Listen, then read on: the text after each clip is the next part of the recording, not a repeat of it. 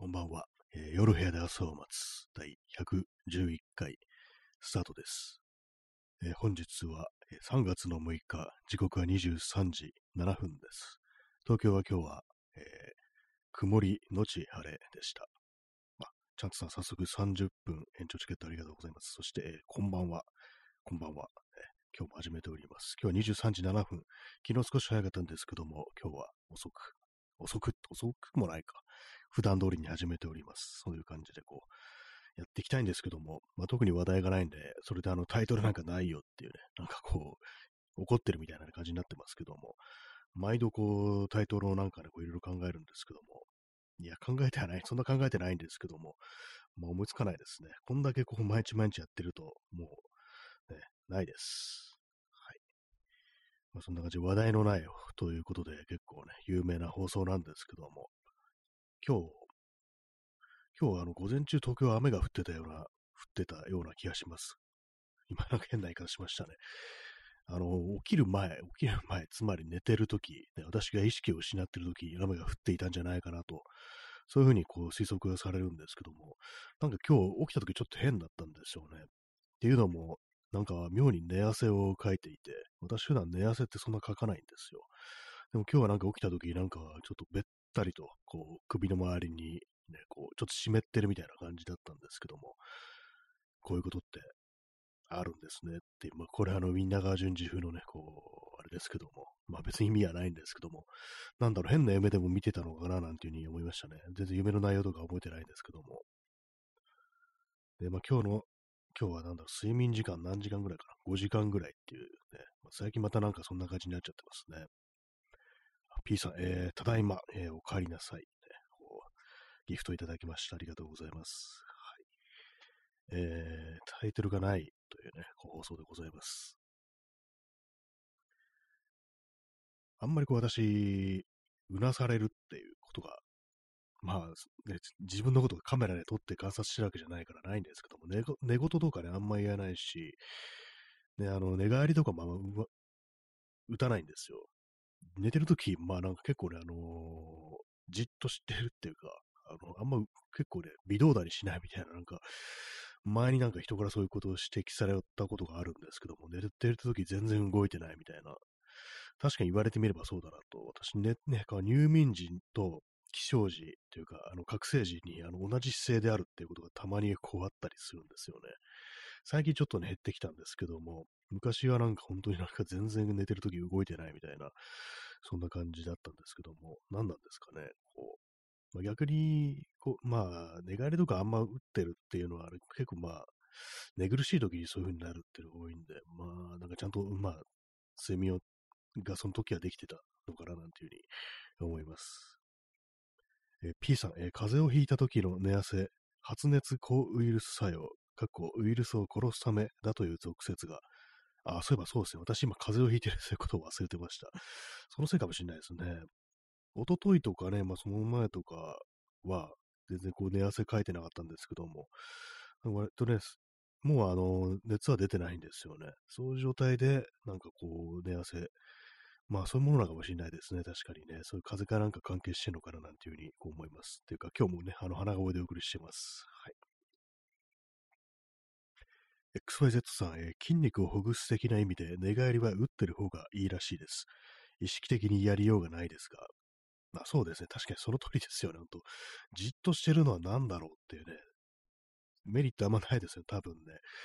メリットあるのはおそらくその雪山とかでビバークしてるとき、ものすごいね、こう狭いね、こうスペースで、こう、岩のね、こう、ね岩肌の途中にある、なんかほんのわずかな足場とかで、こう休むためにね、寝てるっていうね、よくありますよね、登山者のなんかね、こう映画だとか漫画だとかそういうのでね、そのぐらいのね、こう、時にしか、こう意味がないっていうね、感じですよね。絶対まあ寝返り打った方がいいよっていうね。よくまあじっと座ってると体に悪いなんて言いますからね。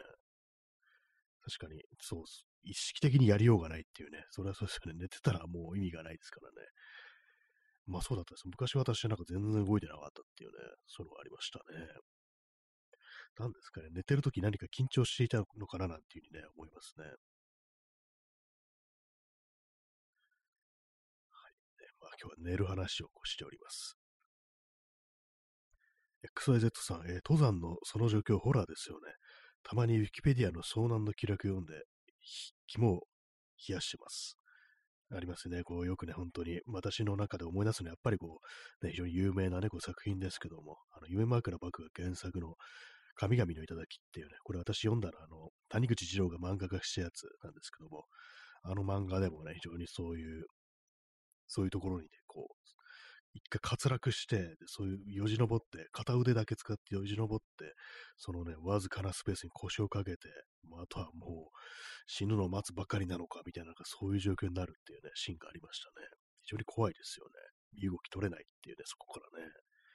遭難の記録もね、すごく怖いですよね。たまに私もそういうの読んだりします。特になんかあのね、有名な話とかも怖いんですけども、結構一般の人が書いてるみたいなね、それこそブログみたいなものとか、あと、山レコってサービスありますよね。これ登山する人がなんか自分の通るルートだとかをね、記録していくような、なんかちょっと SNS みたいなサービスなのかな、あれは。で、登山計画みたいなものとかもね、こうアップできるみたいな、そういうのありますけども、そこでなんか遭難した記録とか書いてる人がいて、まあ、これ多分結構バズってたね、あれなんで読んだ人もいるかもしれないですけども、結構その、ね、幻幻覚みたいなのが見えたみたいな、そういう話を結構書いてる人がいて、しかも結局ね、その人なんか、その時は生還したんですけども、見つけられて、その後またもう一回ね、こう、遭難して亡くなってしまったっていうね、どうもそういうことがあったらしいんですよね。まあ、で、こう山ね、私はほとんど登ったことないですから、ね、こうよくわからないんですけども、そんなあの遭難するような山っていうのは全然登ったことないんですけども、まあね、こう、隣に死があるっていう、そういう世界なんだろうななんてことはね、それを読むたびに思いますね。こう、なんか、現実が認識できなくなるっていうね、その遭難の状況で、こう、まあ、雪山とかね、非常に高いね、高度の高い山だとね、こう、酸素がないなんていうことになりますけども、その私が読んだね、こう、記録の、そう普通日本の山ですよ。それはなんかそんなにあの標高高くははなかったんですけども、遭難をしたっていうね。で、しかもその、ね、こうなんだか、まともな判断ができなくなるぐらい、ちょっとね、ちょっと幻覚じみたいなものすら見えたみたいな、なんかそんなこと書いてあってね、怖かったですね。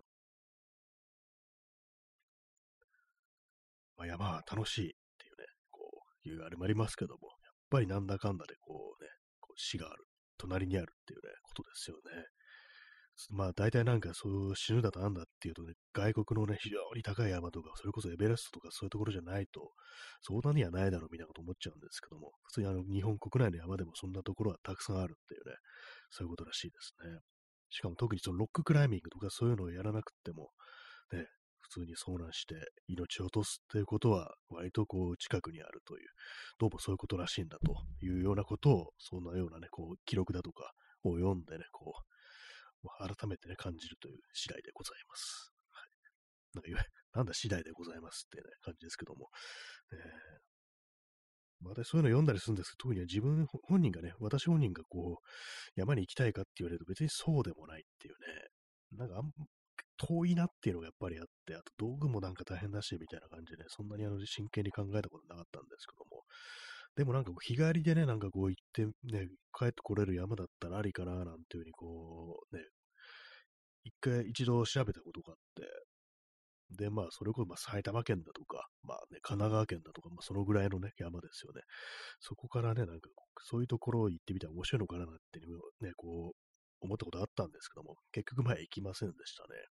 まあ、ただその後、あの、一人じゃなくてね、友人に誘われて山を登るっていう機会は、こう、2、3回、こうあったりして、まあ、ただね、あの、高尾山とかなんでね、そんな全然あの、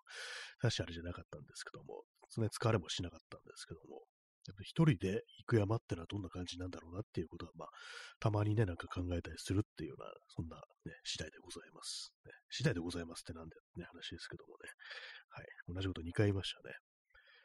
えー、P さん、えー、断崖絶壁に関する知識、クリフハンガーから、すべてをスタローンから学ぶ。ありましたね、スタローンの映画。クリフハンガーありましたね。あれもなんか雪山の映画でね、こう、山岳救助隊のね、こう、隊員なんですよね、主人公のスタローンがね。そういうことでね、こう、そこに今、あの、山になんかね、こう、山になんかあれなんですよね、その、自分たちのまあ、犯罪者が、こう、金をね、なんか、自分たちがなんか犯罪行為によって得た金がなんか雪山になんか落っこちてしまったみたいな、多分そんな感じだと思うんですけども、飛行機から落っことしたとかだったのかな。それを回収するためになんかね、その山にやってきて、そこからなんかこういろいろね、起こるっていうね、そういう話でしたね。コーヒーを飲みます。そうですね。大体のこと、大体の知識っていうのはもう、スタローンから学べますからね。ロッキーを見ればね、あの、ね、借金の取り立ての方向法とかわかりますし、ね、借金を取り立てするときは、ね、あれですよ、指をね、持ってね、お前おるぞ、この野郎っていうふうに脅せばいいっていうね、まあ、そういうシーンがありましたけども、結局できないっていうね、なんかそんなシーンがありましたけどもね、スタローンの映画、何ですかね、他にね、学べること、オーバーザトップ、腕相撲でどうやって勝つか、みたいなね、いや学べないかって感じですけども、ね、まあ大体でもスタローンからいけますよ、本当にこう、ね、ランボーでね、ナイフの使い方わかるしっていうね、ところですからね。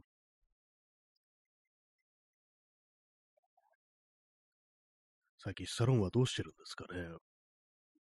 あの、クリードっていうね、あの、ロッキーシリーズのね、こう、出てくるアポロ・クリードの息子がね、主人公のクリードっていうね、シリーズ、今ありますけども、あれもう3作、3までもうやってるんですよね。2はまで見たんですよね、そのクリード2。クリード2は、あの、ロッキー4に出てきた、あの、ドラゴっていうね、あの、ドルフ・ラングレンが演じたね、ボクサーの息子が出てくるっていうね、まあそのドルフ・ラングレン本にも出てくるんですけども、そういうね、ストーリーでしたけども、一番新しいやつは、多分最近公開されたばっかりだなっていうね、感じなんですけども。そうですね。それは、ありましたね。見てないですね。今なんか急に口ごもりましたけども、そういえば私、あの、なんか全然映画見てないなと思ったんですけども、あの、そう見たなと思い出しました。今年見た映画のザ・バットマン見ましたね。あの、ロバート・パティンソンでしたっけ？あの、人が、こう、バットマンを演じたというね、ものを見たんですけども、まあ、感想、まあ、長いっていうね、3時間っていうことだったんですけども、まあ、最近長いが多いですよ、非常にね。3時間っていうのが結構当たり前な感じになってるんですけども、まあ、見終わった結果、まあまあ面白かったけれども、3時間なくてもいいかなっていうね、こう感じでしたね。あと、まあ、なんていうんですかね、こう、まあ面白くあるんだけど、なんか微妙なところがなんかいろいろなんか噛み合ってないみたいな感じで、まあそれはこんな悪口ってわけじゃないんですけども、なんていうんですかね、なんかこう、割と期待して見てた、見たんですけども、結構普通だったなみたいなね、なんかこういう、そういう感じでしたね。はい。ちょっとすみません、つまんない感想ですけども、なんかそんなところでございます、ね。いろいろなんか見たい映画がね、なんか割とこう、溜まってきたなっていうふうに思っってるんですけども、去年から言ってますけどもね、あの、デューンとかもね、見たいんですけども、他にもなんかね、こう何作品か、こう、見たいという映画あるんですけども、なんかほんと最近の映画ほんと長いですよね。そのデューンもね、3時間ぐらいあると思います、ほんと。しかもあれもね、1作で終わる、終わらないんですよね。3部作とかそんな感じですよね。ほんとなんか最近の映画見るのが大変になってるよな、なんていうね、ことはほんと思いますけども、結構変わってきましたね。やっぱ映画館じゃなくって配信で見るのが、ね、非常にこう当たり前になってきたっていうこともあって、じゃあっていう感じで、こうね、映画館とかとずっと3時間座りっぱなしはきついですけども、ね、自宅でね、配信で見るんだったら、それなりのね、こう時間をなんかこうかけて、こう人にね、お客さんに見せていくっていう、そういうやり方もありなのかなっていうふうに、そういうなんか作り方みたいなものが変わったのかなというふうに思いましたね。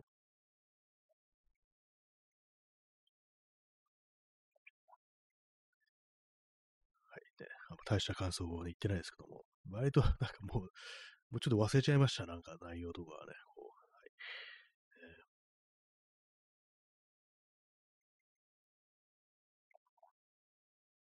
ロバート・パティンソンっていうと、私はあのー、あれで思い出します。ディーン、君がいた時でしたっかね。でしたっかなってなんだ。その、ジェームス・ディーンの映画ですね。ジェームス・ディーンで映画に出てくるんですけども、ジェームス・ディーンを演じたわけじゃなくて、ジェームス・ディーンをあの撮ったカメラマンの、ね、こう演じたのがロバート・パーティンソンだったなという記憶があります。はい。それだけです。最近なんかこう、そういうの映画というものに対する感度が非常に低くなってるんでね、こう、あんま大した感想が出てこないですね。昔はね、ほんと結構見てたんですけどもね、ほんと、えー、今年はその1本しか見てないぞって感じですからね。はい。えーまあ、そういうところなんですけども。まあこの放送もなんかね、こう、前はね、あの、一本の映画の話をずっとなんかしてるなんていうね、こともありましたけれども、あの、最近はなんかこう話を長持ちさせることができないっていう感じでね、なんか一つの作品についてずっとなんか読み込んでいくとか考えていくっていうことは私あんまりこうしてないもんですから、あんまこう大した感想が出ずに、まあなんかあんま普通でした。とか面白かったです。みたいなね、こういうなんか短文の感想しか出てこなくなってますね。まあ、話が全然変わるんですけども、最近あの模様替えをしたというね、こう話をしたんですけども、で、まあ、棚のね、類を結構入れ替えたということで、今ね、あの、非常に高い位置に裁縫箱が置いてあるんですよね。これあの地震とか来て、これ落下したら、こう床にね、その針とかがあのぶちまけられるんじゃないかなっていう感じで、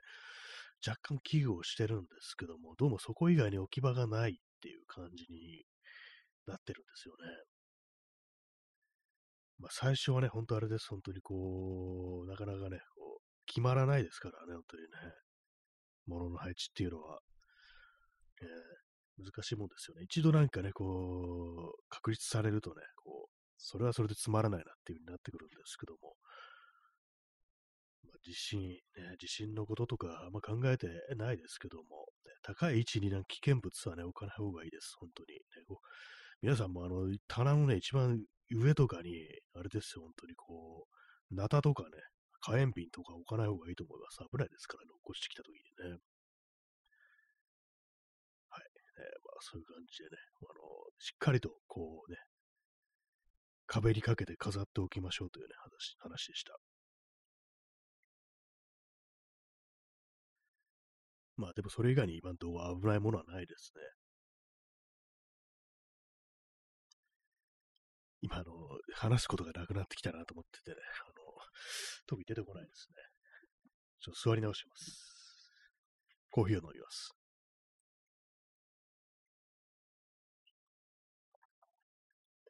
えー、本日は3月のね、6日ですね。時刻は23時25分です。だいぶまあ鼻が詰まってますね。でも、昨日とか一昨日に比べたら結構だいぶこう楽なんですけども、昨日とトイレはね、なんか結構顔面が痛いみたいな感じで、よくね、風邪ひくとそういうのありますよね。鼻詰まったりしてると。それがなくなったんで、だいぶ今楽ですね。詰まってるは詰まってるんですけどもね。XYZ さん、実用第一のプレッパーが銃は地下室の壁にかけて並べてるのを見ると、微笑んでしまいます。あ確かにそうですよね。飾ってんだっていうね、装飾なんだ、ね、装飾品としてちょっと扱ってるみたいなところありますからね。実際になんかね、使うことを考えたらラックみたいのにね、ずらっと並べるっていうね、まあそういうことやってる人もいますけども、ね、それがいいと思うんですけどもね、どうしても飾りたいっていうね、やっぱ見眺めてうっとりしたいっていうね、そういう気持ちがあるのかもしれないですね。私もね、銃持ってたらね、壁に飾りたいなっていうね、気持ちちょっとね、こうありますからね。銃欲しいですね。あの、偽物でいいんで、あの、偽物というかね、こう、撃てないやつでいいんで、なんかこう、たまに手に取って触りたいみたいなこと思ってね、こうたまにモデルガンみたいなものとかこう検索するんですけど、前もと結構高いんですよね、なんかね、なかなかこういい値段すんだみたいな感じでね、こう、買うまでに至ってないんですけども、でもなんか安いね、なんかエアガンみたいのだとね、まあ安いとかありますけども、なんかそれは違うんだよなっていうね、なんかもっとずっしりしたものだといいななんていうふうに思うんですけどもね。あ、そうですね。P さん、フェティッシュ。そうですね。本当は重機ね、返する、なんかフェティッシュを感じさせる、ね、こう壁にね、かけて、ね、こうね、眺めて楽しんでるっていうね。まあ、異様な世界ですよね。気持ち悪いですよね。そう考えるとね、本当にね。そうなんですよね。結構なんかね、その、メルカリだとかね、こうヤフオクだとかね、ああいうところでね、なんかこう、モデルガンとかなんかで見てる、眺めてるとね、結構まあ高いんですよね、なんかね。古いもんだったらね、こう別にそんなあの、ちゃんとね、こう、あれで発火しなくてもいいっていうね、そういう感じでもね、いいいいなと思ってるんですけども、ジャンク品みたいなものでもね、こう、ただね、こう、手に持てればみたいなね、感じのこと思ってるんです結構まあいい値段するんだっていう感じでね。あれが欲しいですね。あの、リボルバーが欲しいですね。あれなんか、こう、見た目にね、なんかこう、割と好きですね。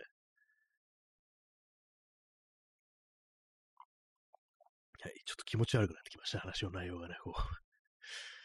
まあでも、まだ良かったです。私、あの、刃物とかには全然興味がないんで、ナイフとかもね、なんかああいうのって好きな人がいたりして、やっぱなんかこう、ああいうものになんか美しさみたいなものを見出す人がね、こう、結構ね、まあいるんでしょうね。私はその辺のなんかこう、フェティッシュはね、こうないんでね、銃器は好きですけども、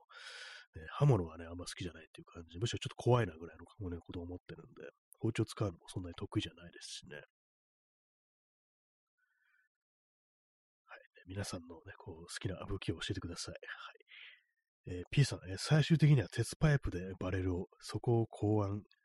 考案イングになってますね。こういわゆるあの海外であのスワッティングなんていうね、言葉ありますけども、要はあの嫌がらせであのね、こう揉めた相手の家にね、スワットを送り込むっていう、まあ、通報してね、あの、スワットを送り込むっていうね、そのあるんですけども、日本の場合、公安をね、送り込むってことで、公安、公安ニングですかね、この読み方はね。あのね、公安に、あの、ing をつけてね、公安ニングっていうね、そういう感じにされるっていうね、この放送でなんか揉めた人がね、あの私の家に公安を送り込んでくるなんていうね、こともありますからね、その時あの鉄パイプでね、こう作られた何かがあればね、お前これはパイプピストルだろうっていう風に言われてね、もう謙虚ですよね、こう、狂気準備集合祭、柔道法違反みたいな、ね、感じになったりするんじゃないかななんていうふうに思うんですけども、私の部屋には今のところあの鉄パイプ的なものはこう、ないですね。自転車のハンドルはありますね。それをちょっとバレルだと言われれば結構やばいですけども、他にね、武器じみたものはないのが、まあ、幸いですね。まあ、あの、DIY グッズはね、こうありますけども、ノコギリとかね、あの、のみとかね、トンカチとか、そういうものがありますね。あし、バールがあるんだった。バールはちょっと危ないかもしれないですね。バールのようなものじゃなくて、バールそのものが私のね、こう、部屋にあるんですけども、ね、えー、P さん、放末コンテンツを批判されたことを恨んで、嫌がらせで住民監査。えー、温泉娘さんとは誰でしょうか？とか、今なんか煩わしいね、なんかこう、こと言いましたけども、ね、なんか、嫌がらせ流行ってますよね。いろんなところでなんか嫌がらせが当たり前になってきましたよね。なんかスラップ訴訟なんて言葉もありますけども、ああいうのもなんか結構、いろんなね、ところでこうやられるようになって、割となんかね、こう、ね、乱世って感じがこう最近はこうしてますね。あらゆる勢力がみんな手段を選ばずにね、こう、戦い、ね、闘争をするようになったみたいなことを思うんですけども、まあ嫌なね、世界ですね。そんな世の中だから私がね、銃が欲しくなってしまうんですよ、ほんとね。別に動かないものでいいってさっき言いましたけども。ね今、あれです、本当ね、こう、人は互いに狼であるっていうね、これ聖書の言葉だったと思うんですけども、まあそんな世の中になってますよね、本当にね。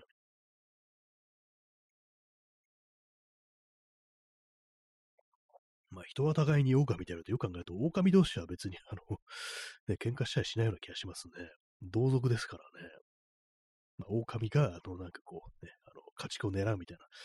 そういう感じだっていうね、まあそういうことだとは思うんですけども、互いに狼だと両方とも狼になっちゃうから、逆に喧嘩しないみたいな感じになりそうですよね。同族になってね。はい、まあよくわかんないこと言ってますけども、ね、狼。で実際狼は人間を襲うことはないですからね。で、まあ、なんか よく、よくわかんないですけども、ね、実際私が狼に襲われて狼見たことないですけども、なんかそうそうらしいですよ、本当ね。フィクションの中ではね、なんか狼に襲われるなんて、そのあったりするすらしいんですけども、実際なんか全然そんなことはしないというね、ことらしいですね。まあ、あのね、よく話であるなら家畜をね、襲うっていうね、まあこれは有名なシートン動物記とかでね、出てくるね、狼王ロボっていうね、名前、ものすごい頭のいい狼が、こうね、家畜を羊だったから、あれは、狙ってっていう感じでね、もう、大騒ぎになってね、こういろいろ罠を仕掛けたりだとかね、こう、ハンターたちが出るんですけども、もう何をやってもダメっていう感じでね、こう、トラバサミみたいにも引っかからず、それしかもね、その、トラバサミ、あの、踏むとね、ガチンってなって、こう、足が挟まっちゃうあれですね。あれをなんか誤作動させるってわざとやってね、それもあの、後ろ足でなんか石とかを蹴って、それでカチンって当てて、それガシャンと、その、作動させると、すごいですよね、なんかね。そんなに頭のいい狼ってって思いますけども。ねえ、その話聞いたときなんか本当にこう、動物のことバカにしすぎちゃな、舐めすぎちゃなってこと思いましたね。まあそういうね、あれですよ、本当にこう、あれね、そんなね、こう、すごい頭の良神でも、まあ最後にはまあ人間に仕留められてしまうというね、まあそういうことシートがいろいろね、こう、アドバイスだとか助力だとかした結果、まあ最終的にこうね、こ、駆られてしまうというね、そういう結末だったというふうにね、こう、記憶してるんですけども、私、あの、原作を読んではなくて、あれですね、あの漫画で読みました。あの、谷口次郎の漫画で読みました。大概のことは、あの、谷口次郎のこう漫画でね、こう、覚えてますんで、ね、原作を読んだことないんですよね。結構でも有名なもんですからね、子供も向けにもね、全然こう、出されてますしね、翻訳されてますしね。えー、P さん、奴らがチューチューと口にした瞬間に どうなるんでしょうか？ね。えー、なんでしょう、なんでしょうか、チューチューって。ってね、わざととぼけますけども、ね。コーヒーを飲みます。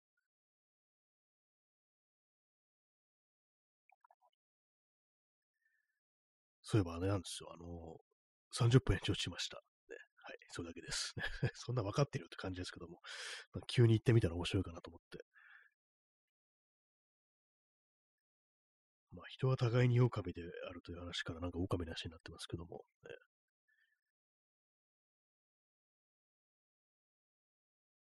コーヒーを飲みます。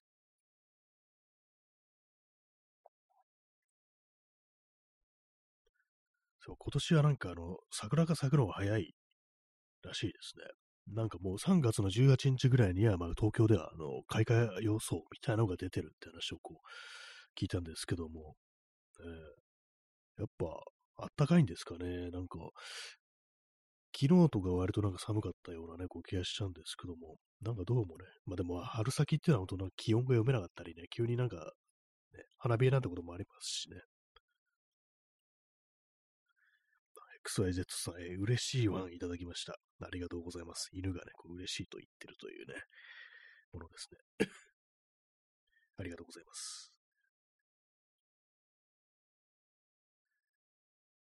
まあ、花見、花見というものを人間はするらしいんですけども、えー、花見といえば、あの、2020年コロナが始まったばかりの、ね、時期です。コロナイヤーですね。ね、まあなんかだいぶ、さすがにだいぶ経ってきた気はしますしね。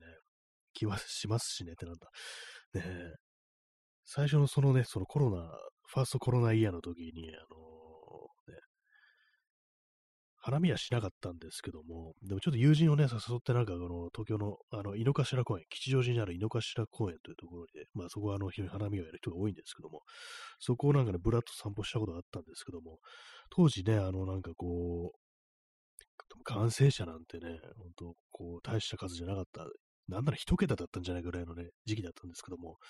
でもまあなんかね、こう、そのね、行った後、あれもしかしたら、こういうふうに外出ない方が良かったかななんていうふうにね、こう思った記憶がこうあるんですけども、ね、今から考えると信じがられないですね。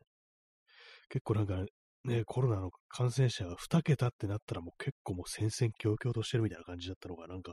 今となってはね、まあいろいろ変異したりだなんだとか弱毒化とかそういうのもありましたけれども、ワクチンもなかったしっていうね。なんか、結構時間が経ちましたね、考えたらね。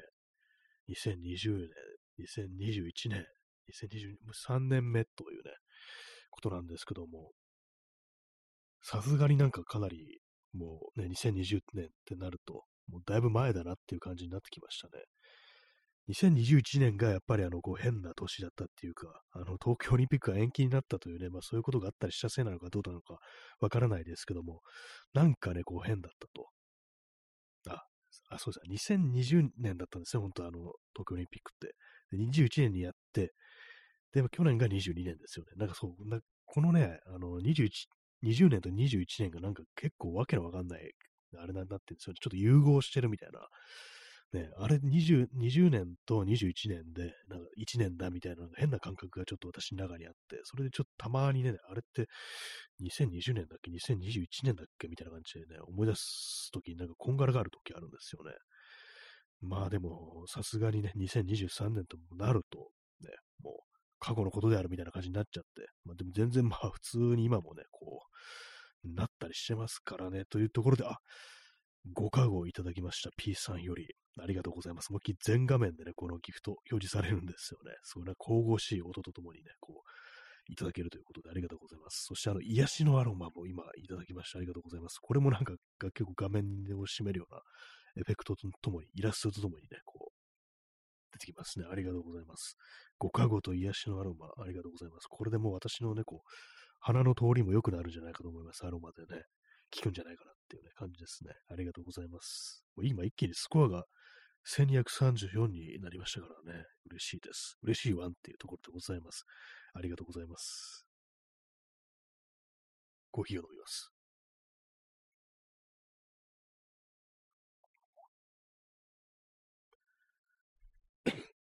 今なんかあれですからね、ほんとこう、何、今日の感染者何人とかわからないですからね。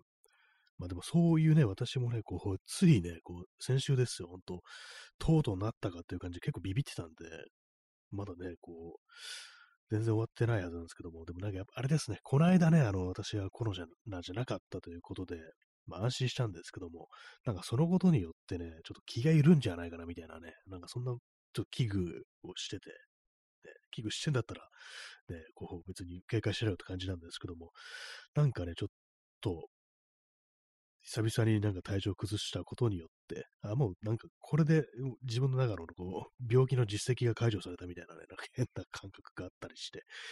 ね、全然違うんですけども、別にね、一個病気やったら他の病気やらないなっていうね、そんなあの確証はなりませんからね。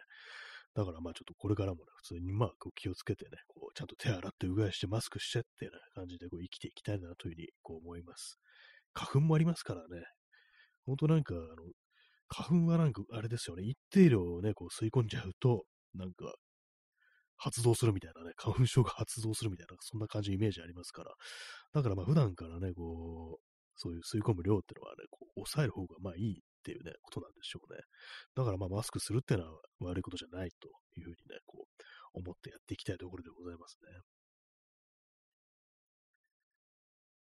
えー、時刻は23時39分ですね。39、普通ですね。そんなこと言ってますけども。えー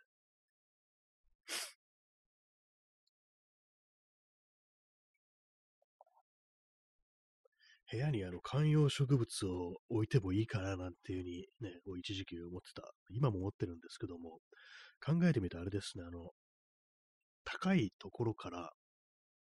ちょっとあの、つるみたいに垂れ下がってる系のあの、観葉植物、あるといいのかなと思いました。普通になんか鉢植えになんかね、ポンとなんかこう、草が生えてますっていうのよりも、ああいうなんかね、こう、装飾っぽい感じの観葉植物。なんかありますよね、そう。よくね、そういうお店とか行くと、上から吊るした鉢からね、こう、葉っぱというか、なんというか、ああいうの、なん、なんなんですかね、こう、緑のね、なんかこう、つるというか、つたというか、なんかそういうものが垂れ下がってるけど、そういうのが下に向かって伸びてくるタイプの観葉植物、ああいうのがあるといいのかなと思いました。それでなんかね、結構部屋の雰囲気って変わるんじゃないかなというふうに思ったんで、ちょっと取り入れてみようかなみたいな、今高い位置にね、そう棚があることですし、その上にこう置いて、ね、こう、ありかななんていうふうにちょっと今思ってますね。今窓際にのに結構ね、高い位置にね、こう棚がこうあるんですよ。今まで床に置いてたやつをね、その上に乗っけてっていう感じなんですけども、その上にね、なんか緑を乗せたらいいんじゃないかなというふうにこう思ったりしております。えー、XYZ さん、今年の花粉はかなりきついので、花粉症デビュー説もあるかと思ってます。花粉で鼻詰まる、口呼吸、風邪ひきやすくなる。あそれありそうですね。私もなんかね、その花粉きついって聞いて、ついに発症してしまうんじゃないか。まあ、あるいはね、こう、先週のから体調悪いのが、実は花粉症なんじゃないかみたいなね、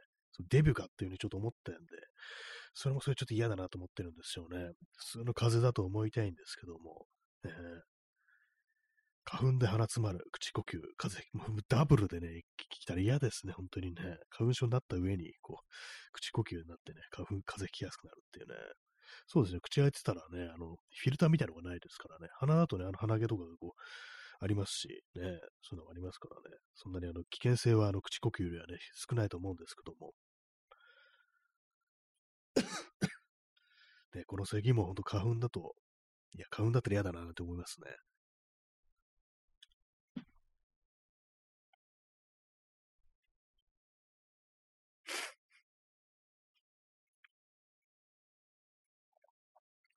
コーヒーを飲みました。まあ、そうですよね。ね、デビューしたくないですね。一生デビューしたくないですね。やっぱりなんかこう、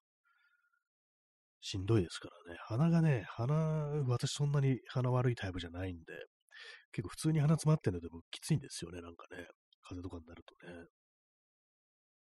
子供の頃なんかね、あの鼻炎とかで耳鼻科とか通ってた時期あったんですけども、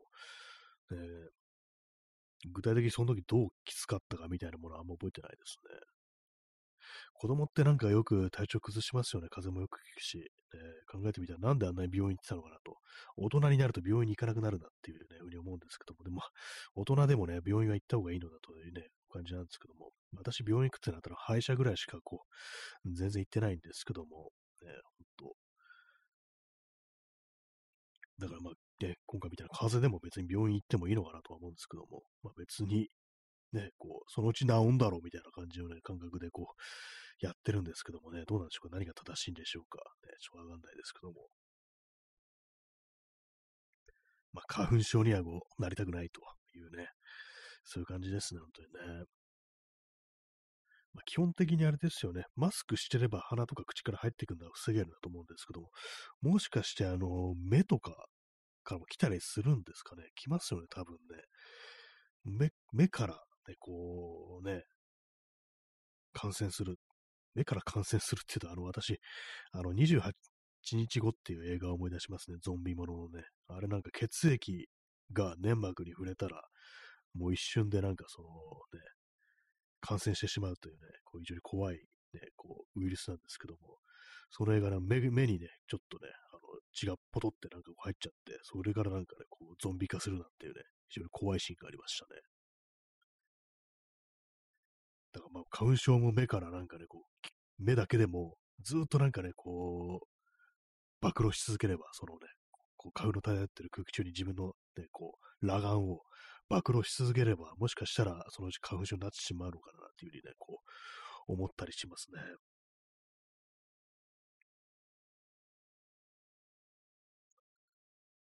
そう考えるとあれですよ、ゴーグルとかをね、こう終始つけながら、つけて移動するのかっていう感じなんですけど、多分たまにいますね、この買うの時期ね、結構割と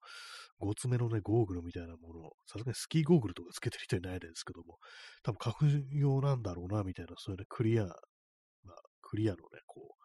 クリアレンズのゴーグルみたいなのこう装着してる人たまにいますからね、本当はなんかああいうものをつけてね、こう移動するんだったらこの時期ね、いいのかもしれないですけども、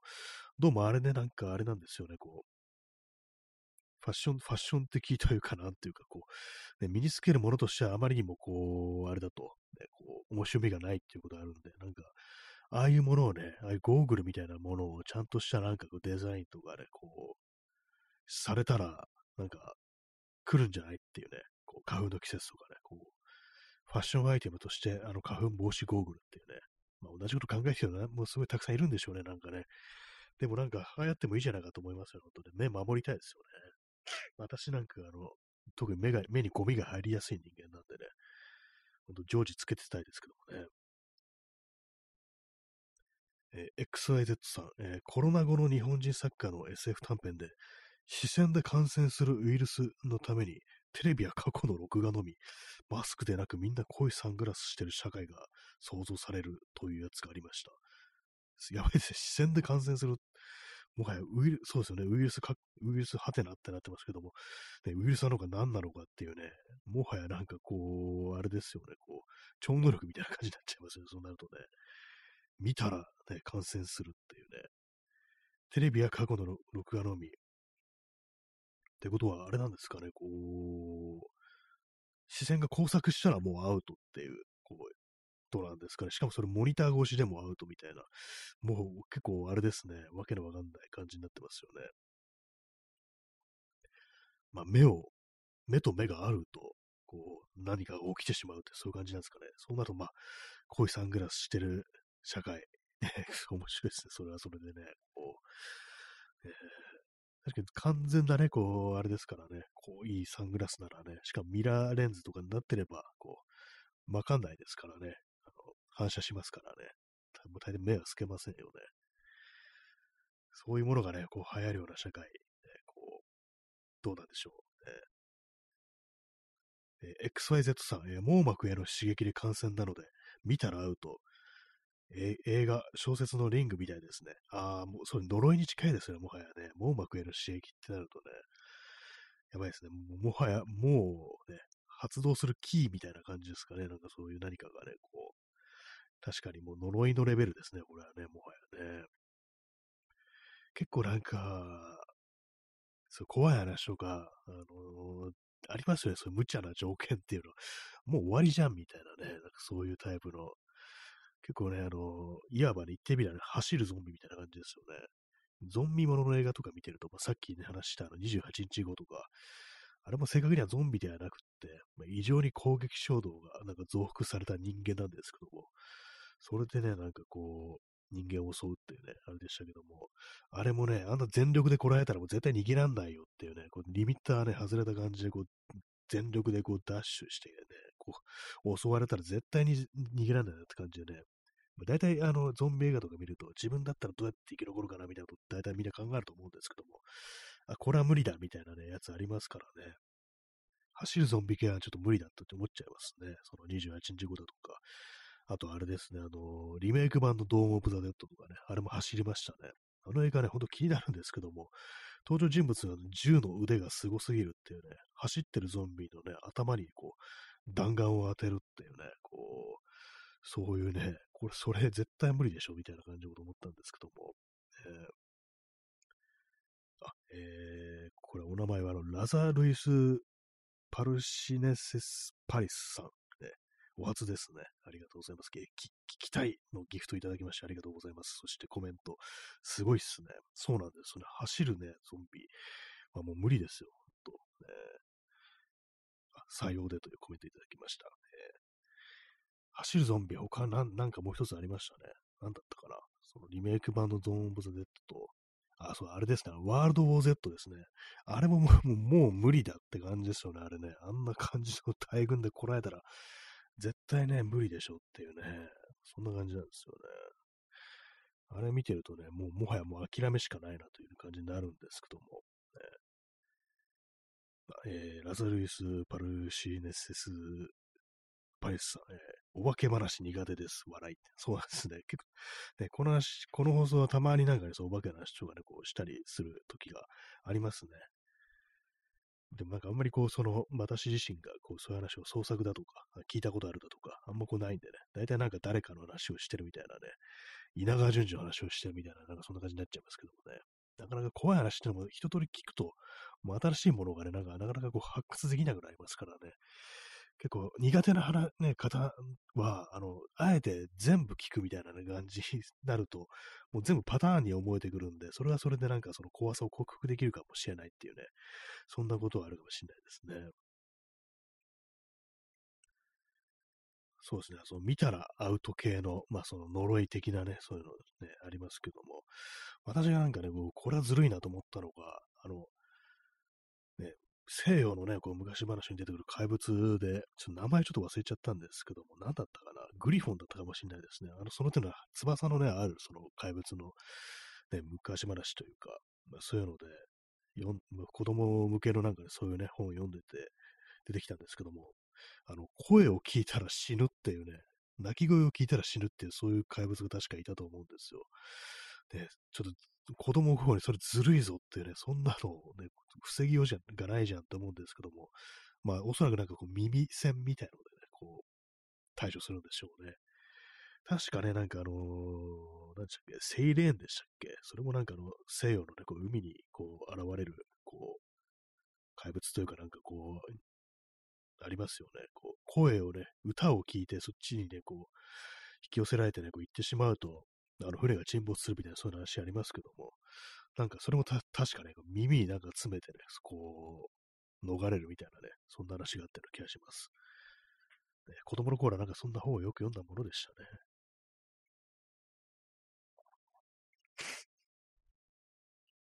えー、ピースさん、えー、抜いたら死ぬ植物。えー、そして、箱庭の住人さん、マンドラゴラも抜く時の声を聞いたら死ぬとか、あお二方も ほとんど同じタイミングでマンドラゴラのね、ご話をされてますけども、そうですね、あれもそうでしたね、マンドラゴラ。これね、非常になんかあの、錬金術に使う貴重な材料になるんだけども、抜くときに悲鳴を上げると、その悲鳴をね、聞いたら死ぬっていうね、非常に怖いんですけども、だからなんか耳栓をしてなんか抜くんだっていうね、確かあれもそういうなんかありましたよね、対象がね。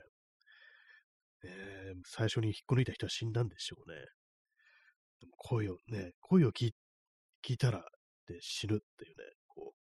それはなんかそうですね、耳栓はね、こう、できますからね。それ考えるとあれですね、見て感染するウイルスっていうのはかなりね、こう、あれですね、超度級のね、なんか恐怖ですね。言ってみればあれですね、あの、ギリシャ神話のね、メデューサみたいな感じですよね。見られたら、あの、あれですよね、石になってしまうっていうね、あれもまあ非常にこう、怖かったですけどもね。あれは鏡の盾みたいのを使ったんでしたっけ、確か。それでこう視線を跳ね返して、逆にそのメデューサがこう、石になってしまったなんていうね、そんな推しだったと思うんですけども。ね、なんか前にあのメデューサだっけ？ゴーゴンだっけ？ってなんか、なんかありますよね。なんか諸説あるっていうか、なんていうか、話によってなんか違うみたいな感じで、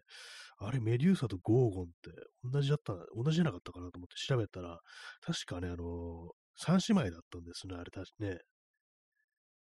三姉妹、三人いるんですよ、その。で、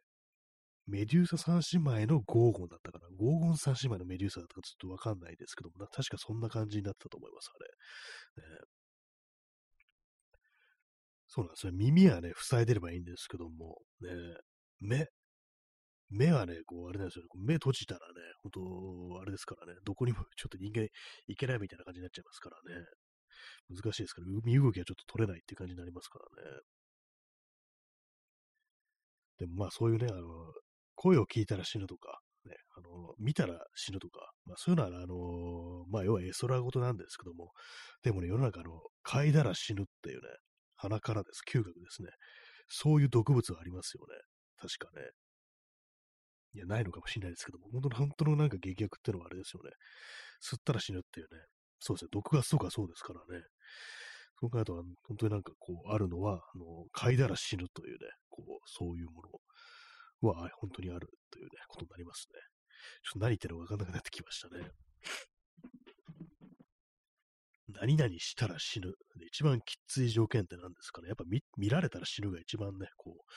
う、あれなんですけども、えー、他には何ですかね。まあ、風に吹かれたら死ぬみたいな。それって、それは痛風、痛風じゃないですよね。痛風じゃ、痛風はあの風が吹いても痛いってもんですからね。風が吹いたら死ぬってあれですよね。放射能ですよね。考えてみたらね。えー、P さん、えー、投資家になったら嗅ぐ薬。それは、嗅ぐというか、正確には鼻から吸引するやつですよね。白い粉ですよね。あの、投資家ね、なんかウォールストリートとかで、なんかこう、バリバリ言わせてるようなね、こう、人たちがね、こう、それを鼻からスッと吸ってね、なんか仕事するみたいな、そういうイメージのある、俗にコカインというね、こう、白い粉ですけどもね、え、XYZ さんたまらねえっていうね、これ、スーッと鼻からたまらねえというね、こういうやつですね。あの証券がなんかインタビューで、もろになんか吸ってるという話をしてたという伝説的なこうね、あのインタビューありましたけども、ね、本当にいいんですかね、あれね、なんかね、腹の軟骨が溶けると聞いて非常に私は怖くなったんですけどもね、やりたいとは思わないですね。え箱根屋の住人さん、え今夜は体調少しはいいのですか？そうですね、あのなんか、ね、昨日はちょっとね、あの、熱っぽいところもあったりだとか、一昨日とかも結構顔面が痛いみたいな感じであったんですけど、今日はあの、鼻声なんで、鼻声で鼻が詰まってはいるものの、全然なんかその、体は大丈夫ですね。痛みとかが全然ないんで、本当なんか鼻がね、ちょっと通りが悪いぐらいの感じなんで、全然こう、かなりね、快適に過ごせてますね。ありがとうございます。ね、あ箱庭の住人さん、先ほど来まして、もう延長は難しいですか？と聞かれれば延長してしまうという、そういう感じの放送なんですよね。こう、ね、軽い、軽い男なんで、こう、ね延長させていただきます。今日はちょっと1時間半というね、こう感じでございます。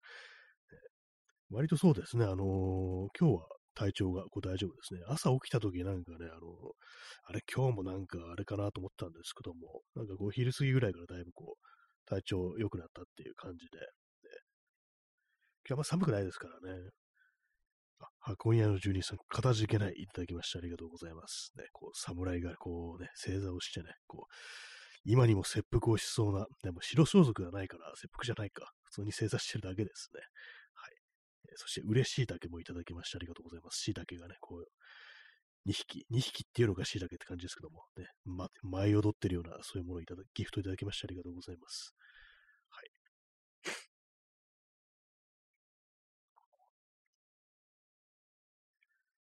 本日もね、あの薬物の話をね、中心にお送りさせていただいておりますけども、コカインね、なんかコカイン大丈夫説みたいなのがありましたよね、一時期ね。なんか某有名ミュージシャンがそのコカインをやってき、やってたということで逮捕されたなんてありましたけども、その時割とね、なんかこう、いや、コカインってなんかね、そこまでハードなドラッグじゃないよなっていうこと結構言ってる人いて、まああれですよね、こう、今までね、インターネットとか、いろんな界隈で、まあ薬物ね、薬物いろいろあるけども、その中で大麻ってものはあの天然のものったりして、全然あんまこう毒性とか中毒になったりしにくいものだから、大麻ぐらいだったら、あの、ね、こう、あれだろうっていうね、合法化してもいいんじゃないかみたいな、そういう意見ってものは結構、まあ、メジャーな感じでありますけども、なんかね、そえそうなんだっていうふうに私は思ったんですけども、なんかそそういう中から、今度なんか、コカイも大丈夫だよみたいな話がなんか出てきたような気がして、なんか私非常に納得いかないような、こう、そういう感覚がこうあったんですよね。え、なに、今までなんか他の薬物やばいけど、大麻は OK みたいな感じで、こう、ね、別にね、体にその悪くないなって話だと、今度はなんか、コカインまでそんな感じの扱いになるのかっていうね、実際私コカインもやったことないしね、と詳しくはないんですけども、ね、でもまあ、その、フィクションの中とかで見るね、イメージで、普通にまあね、こう体には悪いだろうっていうね、感じのこう扱いを受けてたというのがありますのでね、なんかそれが納得いかなかったようなね、そう思いが、思い出がこうありますね。私の中でこうコカインといえばね、あの、まあ、先ほどのね、あの、P さんのね、コメントでは、こう、投資家になったら嗅ぐ薬ということで、これあれですよね、あの、レオナルド・ディカプリオの、あの、ウォール、えー、ウルフ・オブ・ウォール・ストリート・ジャーナル、ジャーナルじゃないや、ウルフ・オブ・ウル・ストリートでしたっけ？そういう映画でなんか、こう、そのね、投資家たち、トレーダーたちがね、こう、コカイン吸いまくりみたいなこうシーンがあるという、まあそういうね、こう、ありましたけども、私の中であのコカインといえば、あの、プレデター2なんですよね。プレデター2であの、ギャングたちがその警官と銃撃戦をするときに、コカインをね、なんか吸って景気づけにね、こう、テンション上げてね、なんかね、銃ぶっ放すなんてシーンあるんですけども、私の、こう、私のね、こう、え、思うコカイン、あの、プレデター2のコカインですね。だからもう普通になんか体に悪そうみたいなイメージはやっぱりありますね。え P さん、えコカの葉から抽出だからかな。そうですね。確かなんか天然物なのかなっていうね、こう、ありますよね。なんかね。だから葉っぱだから大丈夫なのかなっていうね。大麻もね、葉っぱを乾燥させたっていうのはありますけども。ただ、あの、コカインってあれなんですよ。生成の過程でなんか結構あの、なんていうんですか、人工のものを使うっていうか、確かガソリンを使って生成するって話を私は聞いたことあります。話を聞いたっていうか、多分ウィキペディア情報だと思うんですけども、そういう感じでなんかかなりなんかね、こう、科学的なね、こう、プロセスを経て、こう、あの、コカインという形になるみたいなんで、だから、コカの葉っぱだけだったらね、葉っぱをね、噛んだりするっていう、それだけだったらそんな体楽ないのかなっていうのは、ちょっと推測ですけども、あんのかもしれないのかなと思うんですけども、あれ生成されたやつはもう絶対なんか体悪いだろうなっていうね、ことはどうしてもやっぱこう思っちゃいますね。まあ、そうですね、あの、箱庭の住人さん、植物由来だと体にや、え優しいイメージありますが、鳥かぶとも植物。そうですよね。確かに猛毒ですよね。それを使った殺人事件なんてものもあったらしいですからね。全然ね、こう、ね、自然界にあるもんでも人間はなんかガンガン死ぬっていうね、それこそフグなんか食ったら死にますからね、まあ、そういうこともあるということでね、こう、まあ、自然のものだから OK っていうのはまあ間違った多分認識だろうっていうね、それありますからね。そういう人間なんかこう、クラゲに殺されることだってあるんだっていうね、そうありますからね。海のものは結構毒、毒持ってるもの多いですね。確かあの、芋貝っていう貝もね、なんかこう非常にこう、猛毒らしいですね。人間普通に死ぬっていうね、ぐらいのね、貝に殺される人間っていうね、儚いものですね、命ってのはね。えー、P さん、えー、クロムナメシのレザーも猛毒ロッカクラムを、ロッカクロムを使用しているので、焦げた時やばいらしい。あ、そうなんですね。そういうクロームナメシっていうのがあるんですね。六角ロムってのは聞いたことありますね。昔よく使われてた、なんか猛毒っていうのはね、こう、それがあの焦げると、やっぱあれなんですかね、こう飛散するというか、なんというか、こう、ね、こう出てきてしまうというね、感じなんですかね。それはちょっと気をつけたいですね。クロムダメシは、のレザーちょっとっていうね。まあ私はあのレザー自体あんまこう使わないようにこうしてるんですけども、最近は。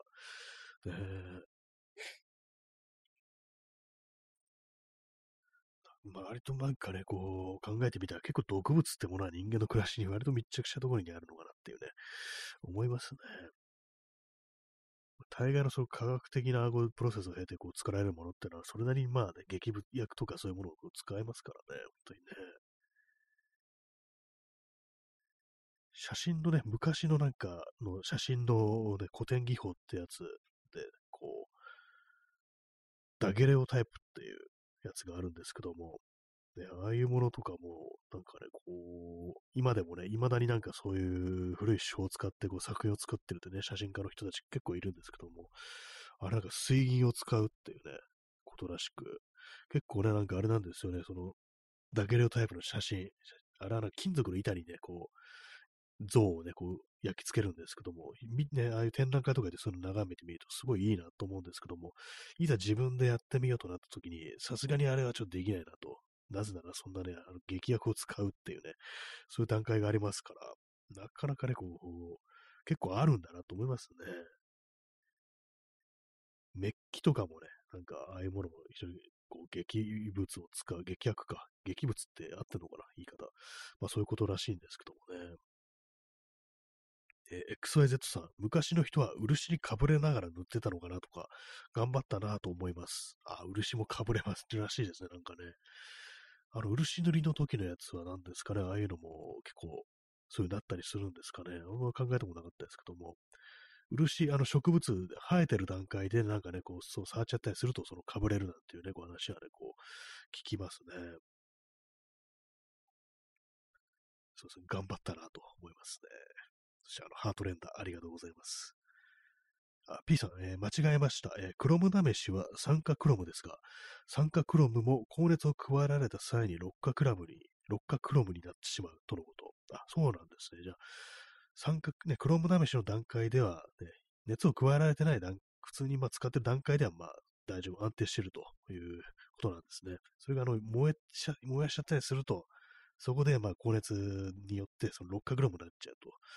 そういうことなんですね。まあでもやっぱその焦げるとやばいという、ことですからね。焦げるときって多分レザーありますよね。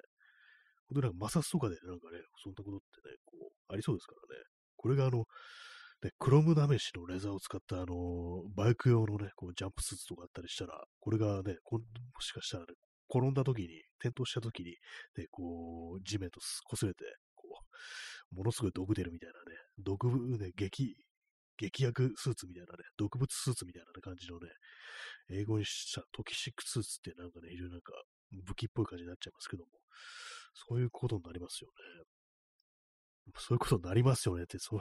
そんなものがね、そんなつなぎがあるのかなっていうね、気がしますけどもね。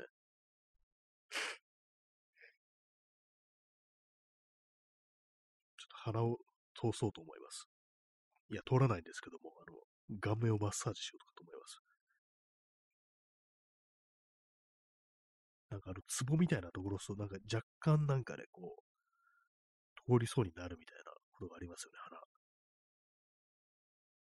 私前になんかずっと鼻詰まってる時期あって、風邪ひいた時に、その時にあの、横向きに寝て、あの、耳の、ね、耳たぶの裏あたりをね、なんかこう、押すと、通、鼻が通ったっていうことがなんかあったんですけども、今あんま聞かないですね。あんま横になってないんであれなんですけども。えツボって効くんですかねよくわかんないですよね、あれもね。まあでもマッサージ的なね、ものと考えれば、悪いものじゃないのかもしれないですね。ストレッチとかマッサージとかそういうものだとね、こう思えばいいのかなというふうに思います。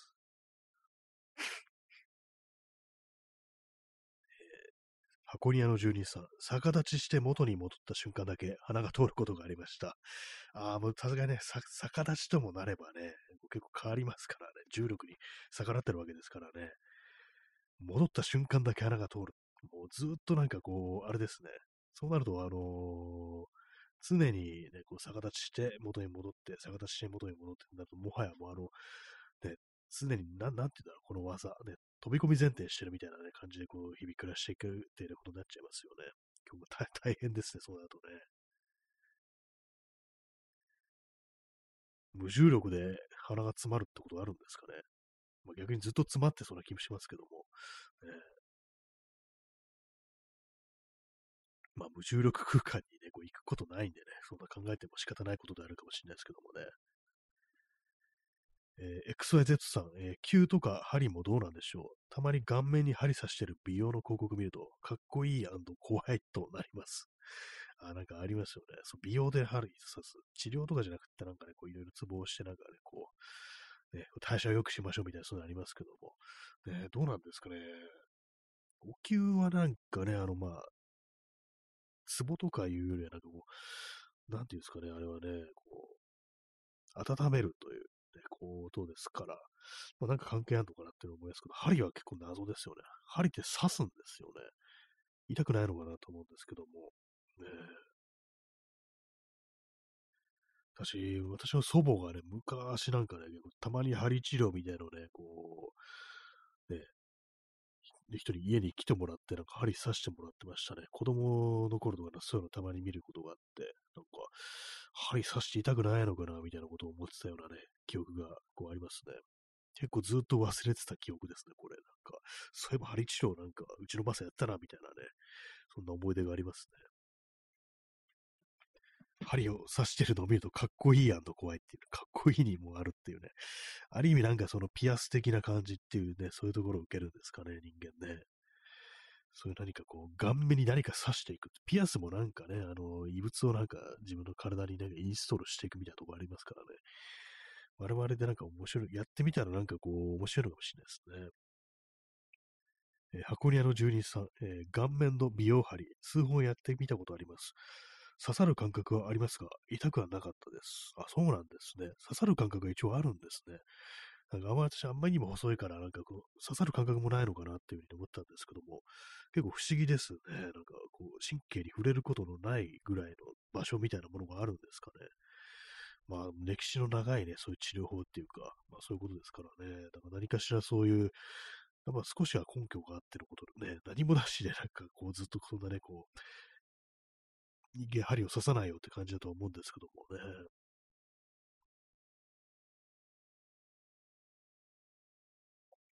刺さる感覚がある。ね、まあ、じゃあ効いてるっていうね、ことなのかなと思いますね。ほんとなんか細、細いですよね、ああいうね、美容の、で、針治療の針っていうのはね。コーヒーを飲みます。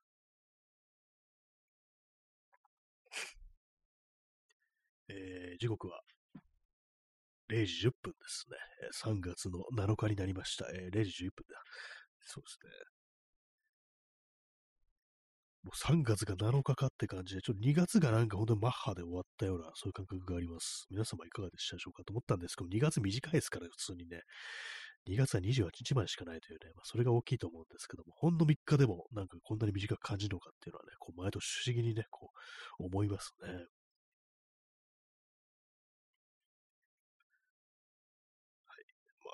ころなんですけども、あれですね、あの、私、あの、最近、あの、パソコンのをいじってるという話をよくするんですけども、もう最終段階みたいなところでね、あの、電源ユニットというものを、あとは買うぞというね、感じにこう、今思ってるんですけども、この間のね、あの、ヤフオクの売り上げみたいなものも、ようやく入ってきたというところで、それを使って、まあ、ヤフーショッピングかなんかで買ってやろうなんていうふうに思ってたんですけども、なんかね、あの、壊れてないパーツを新しくするということになんかちょっと、あんまなんかね、こう、テンション上がんないなみたいなね、感じのところがあって、しかも目に見えて性能が上がるという体感できるというものではないですから。で、なんか今こう、ま、買いたくないな、みたいな気持ちになってるんですよね。まあ、とはいえ、電源というものは、あの、電力をね、供給するところですから、これちゃんとしたものを使ってないとね、とね、あの良くないということでね、余裕のない、電源の容量が余裕がないとかね、あとまあ、長年使ってるとね、それ結構劣化するものである。まあ、寿命があるんですよね、電源ユニットっていうのは。まあ、そういうのもあったりして、まあ、新しいの買わなきゃいけないんだろうけど、なんかこの買い物ほんと盛り上がんないなっていうね、思っちゃいますね、どうしてもね。一番なんかつまんない買い物だなと思います。電源っていうね。こうでも人間なんかこう最近ね、昨今となんかそのデジタルガジェットというものをね、こう持ち歩くのが当たり前になってますから、スマートフォンとかね。そういうものあってね、結構その、ただただ電力を供給するだけのものっていうものをね、買う人が、買うのが当たり前の世界になったなと。まあ、これはあの、モバイルバッテリーとかそうですよね。で、まあ、スマホとかとかでも長く使えば、ね、お金払ってバッテリーを交換してもらうっていうね、そういうことがあったりして、だこの手のなんか、ほんと、ときめかない、ね、こう、お金の使い方、ほんと嫌だなと思いますね。何なんでしょうか、こうね、こう、電気、ね、なんか無限に電力が、こう、生成されてほしい勝手にっていうね、こう、そんなこと思っちゃいますね。コーヒーを飲み干します。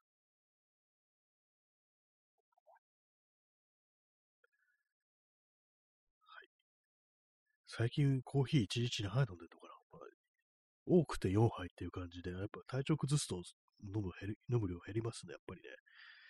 あの、普段のね、こう生活で何かやってて一一段落すると、あすいません、一段落すると、なんかね、こう、一息つくためにじゃないですけども、なんかね、こう、コーヒーを飲んでしまうんですよね。そういう飲み方してると美味しくなくなるんですよね。まあ、それだけです、ね。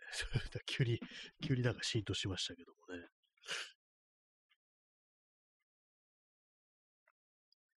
あれですね、あのー、最近、マリも話の内容がちょっと日常的なことというか、普通のことが多すぎるということで、ね、どうなんだろうということを思うんですけども、本当なんかこう、語るべきことというものがこう人間なくなってくるなというふうに思ったりしてね、映画の感想とかもそんな出てこないっていうね、感じになっちゃいましたね。えー、P さん、えー、無限に発電用の燃料が生成されるんですよ。そう。高速増殖炉ならね、あなんかそういうで、なんかそういうものがこの国にはありましたね。高速増殖炉、モンジュっていうね。あれはな、どうなってるんですかね、今ね。全然なんかこう、な、や、ね、稼働してるものではないですよね。やっぱこう、ね、夢物語だったのかというね、感じのことをね、こう思いますよね。で、やめるにやめらんなかったのかなっていうね、そういうこと思いますけども、えー、そんなうまい話というか、なんというか、ね、こう、リスクを取ってまでやるものではなかった。ね、こうお金をそんなにつぎ込むべきじゃなかったのかなみたいなことっていうのはちょっと思っちゃったりしますけども、ね、何だったんですかね。無限にね、生成されたらいいんですけどもね、本当にね。まあ、それはあの、あれを待ちましょう。反物質をね、あの、エネルギーとして使えるようになる SF の世界というものをこう、思い浮かべて待ちますかね、本当にね。でも何をするにもね、こう電力っていうね、感じですよね、本当にね。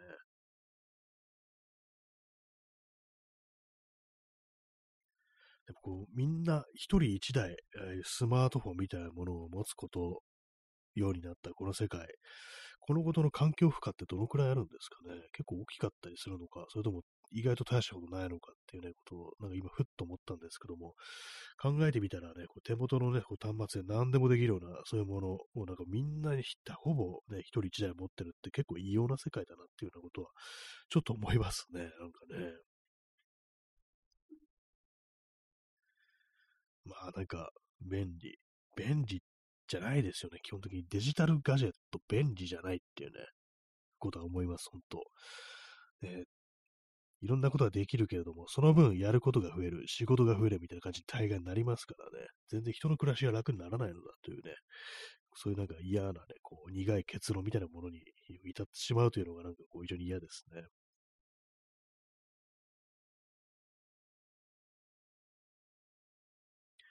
まあ、そういうか、そういうのがあったりするね、ことで私というものは、こう、自転車に乗ることによって何かこうバランスをね、無意識のうちに取ろうとしてるのかななんてことは思います。えー、電力を使わない乗り物って考えるとなんかすごく自転車とか徒歩がすごく尊いものにこう思えてくるんじゃないかなというね、感じのことをなんかこれふっと思ったりしたんですけども、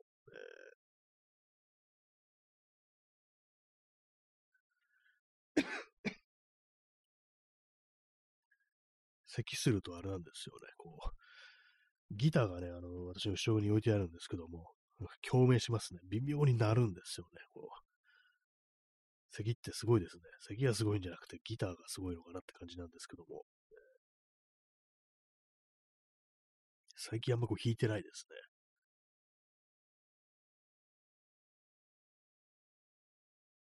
はい。えー、時刻は、えー、困ったら時刻をね、読み上げると。0時18分ですね。今、あの、パソコンのモニターの時計を見たんですけども、普通にこの今ね、スマートフォンでこの放送をやってるわけですから、あの、スマホを見ろよって話ですね。0時18分ですね。真夜中ってのは何時からなんですかね？やっぱ0時ですかね。でもなんか本当にこうね、人間ね、こう子供の頃は、本当なんか夜というものはこう全然未知の領域であったりしますけども、大人になるとね、普通のなんかこう別に日常みたいな感じになりますよね。特別な感じがしないという感じで。0時なんてのはなんか普通の夜なんじゃないかなっていうね。まあ夜中じゃないぞっていうねことを思っちゃうんですけども、普通に夜中ですよね。もう寝なさいっていう感じかもしんないですけども、ね、私は起きているという感じでございますけどもね。でも、最近ほんと夜にね、出歩く、夜中に出歩くこと全然しなくなりましたね、本当にね。散歩とかもね、昔はもっと夜中にしてたんですけども、も昨今はほんとなんかね、こう、明るいうちとか、ね、こう、なっちゃったりしてますね。夜中の散歩ってのはね、ああいう、あれ、そこでしか味わえないものがありますからね。だからね、やっぱこう、やった方がいいなっていうふうに思うんですけども、よく散歩するとね、なんかこう、いろいろ頭の中が整理されるっていうのを、こと言われますけども、ね、そう、そうなんですけども、実際そうなんですけども、ただ、あの、昼間の散歩っていうのはね、結構気が散りがちなんですよ。やっぱその明かりっていうことと、人もたくさん歩いてますし、自分のね、頭の中の世界にこう、入り込むっていうのは、やっぱりこう、夜中の散歩じゃないといけないなってことは私結構思ったりするんですけども、最近ね、なんかやっぱりこう、結構なんていうんですかね、こう、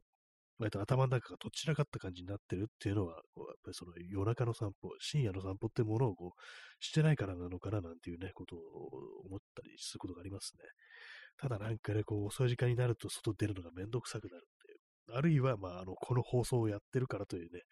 こともあるかもしれないですけども、え、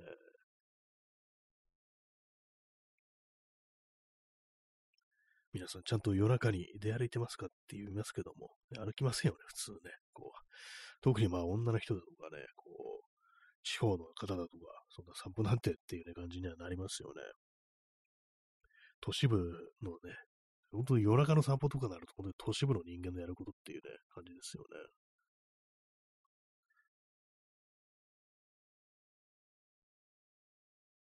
はい。まあ、そんな感じで、今日はタイトルなんかないよていう感じで、こう大きな声を出しながら放送させていただいております。はい。あ、もう完全に話すことがなくなってしまいました。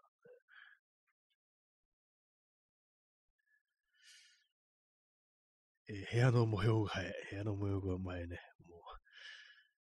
何をね、そう、どうしたいのかなという話なんですけども、そのさっき言ったのは観葉植物をちょっと高い位置に置いて、そのね、葉っぱというか、なんというか、つるみたいなものが立ち上がってる感じするといいなと思うんですけども、あともう一つですね、あれなんです。よあの、白熱電球的なものを、これはあの、本当に電球だと電気代かかりますんで、あの、LED 電球、LED 電球だけども、あの、昔のフィラメントみたいなものを再現してるやつ、そういうやつありますよね。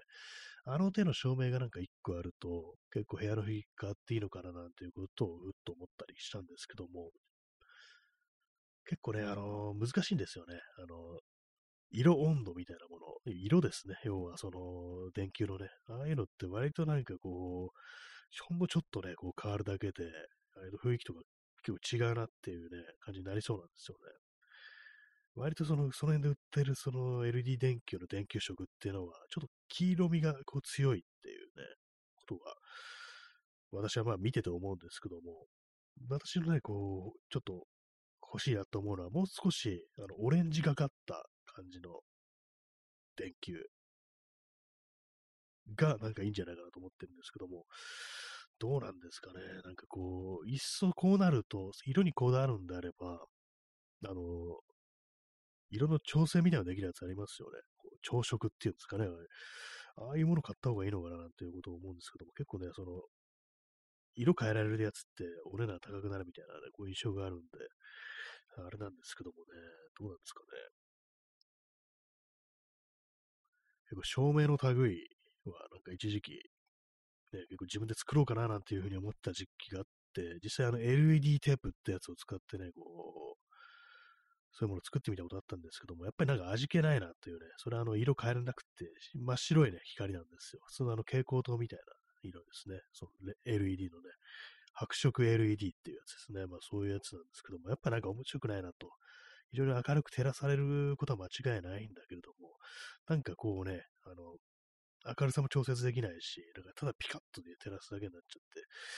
そんなにね、つま、面白くないなっていう結果に終わったんで、で、まあ、でそのね、照明全然使ってないんでね、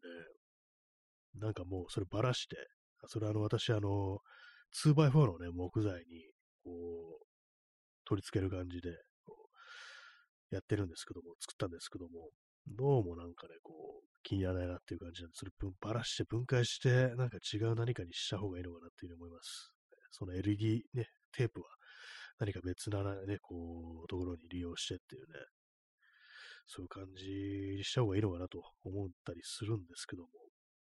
ほんとなんか部屋のね、部屋のこと、まあ、インテリアとかそういうものってね、こうたまになんかね、こう、いろいろ気になってね、ああしようこうしようみたいなのを考えるんですけども、結局最終的に答えみたいなものは見つからないですね。そういう時はなんかいろんなね、こう、インスタだとか、ピンタレスタだとか、そういうところでなんかいろんなデスクの写真、部屋の写真とかをね、こう、見たりしますね。ちょっと咳払いします。咳払いって普通咳ですね、これはね。喉の痛みはないんですけどもね、なんか咳が出るっていうか、なんかね、咳しないと気持ち悪いみたいな感じになりますね。本当ね、このご時世ちょっと咳がね、こうしてると、コロナかみたいな感じになっちゃいますからね。この外で咳するの、本当になんかこう気をつけないといけないですね。まあでもなんかもともとから咳をする病気が、ね、こう持病がある人は大変ですよね。喘息の人とかもね、こう咳の発作みたいなの出たりしたら、うわって感じでこう周りの人がね、びっくりして、ね、去っていくなんてことありそうですからね。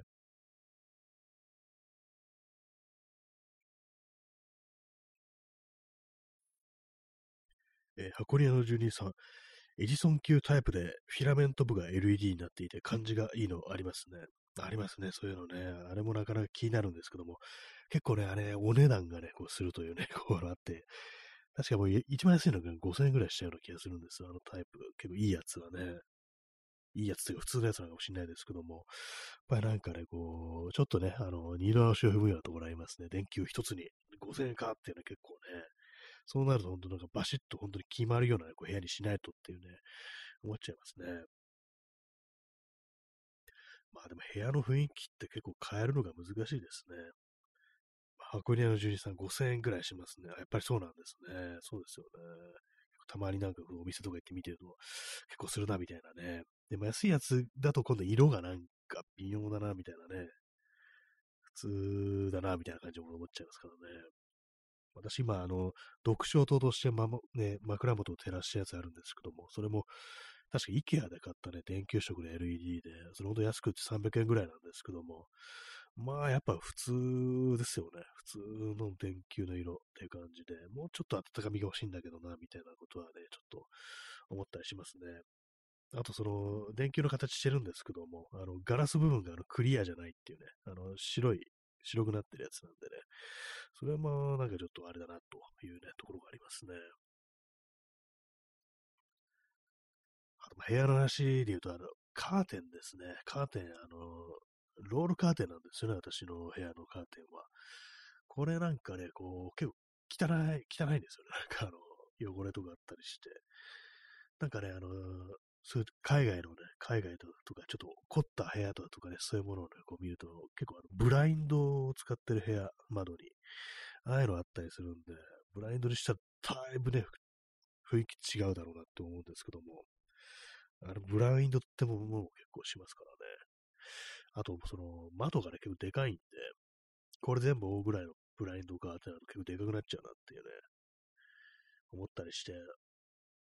つけてないですね。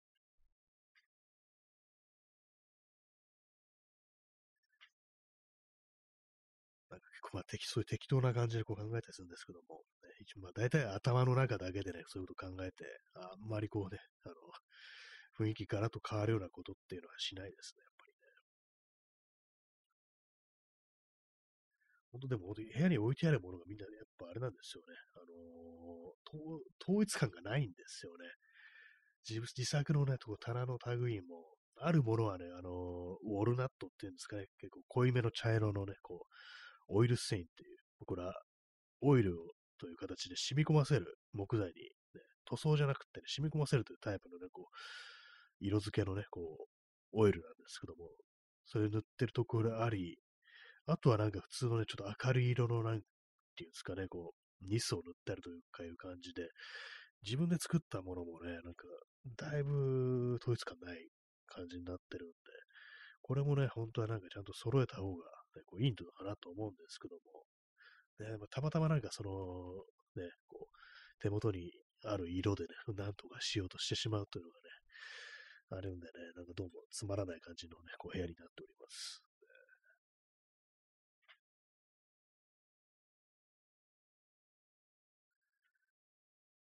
えー、箱庭の住人さん、えー、縦スリットのブラインドかっこいいですが、防寒的にどうなんだろうと思います。機能を取るか、デザインを取るとか、あそうですね。確かに、ね、防寒的にはちょっと弱そうですよね。そうなるとやっぱり二重窓を、DIY で二重窓を作って、それのさらに内側にそのブラインドつけるっていう感じにした方がいいのかもしれないですね。まあ、そうすると結構その窓際のスペースみたいなものをね、こう、で取っちゃいますね。今結構ね、ギリな感じのね、こうセッティングになってるんですよ。その棚を置いて、窓際に棚を置いて、あれなんですよ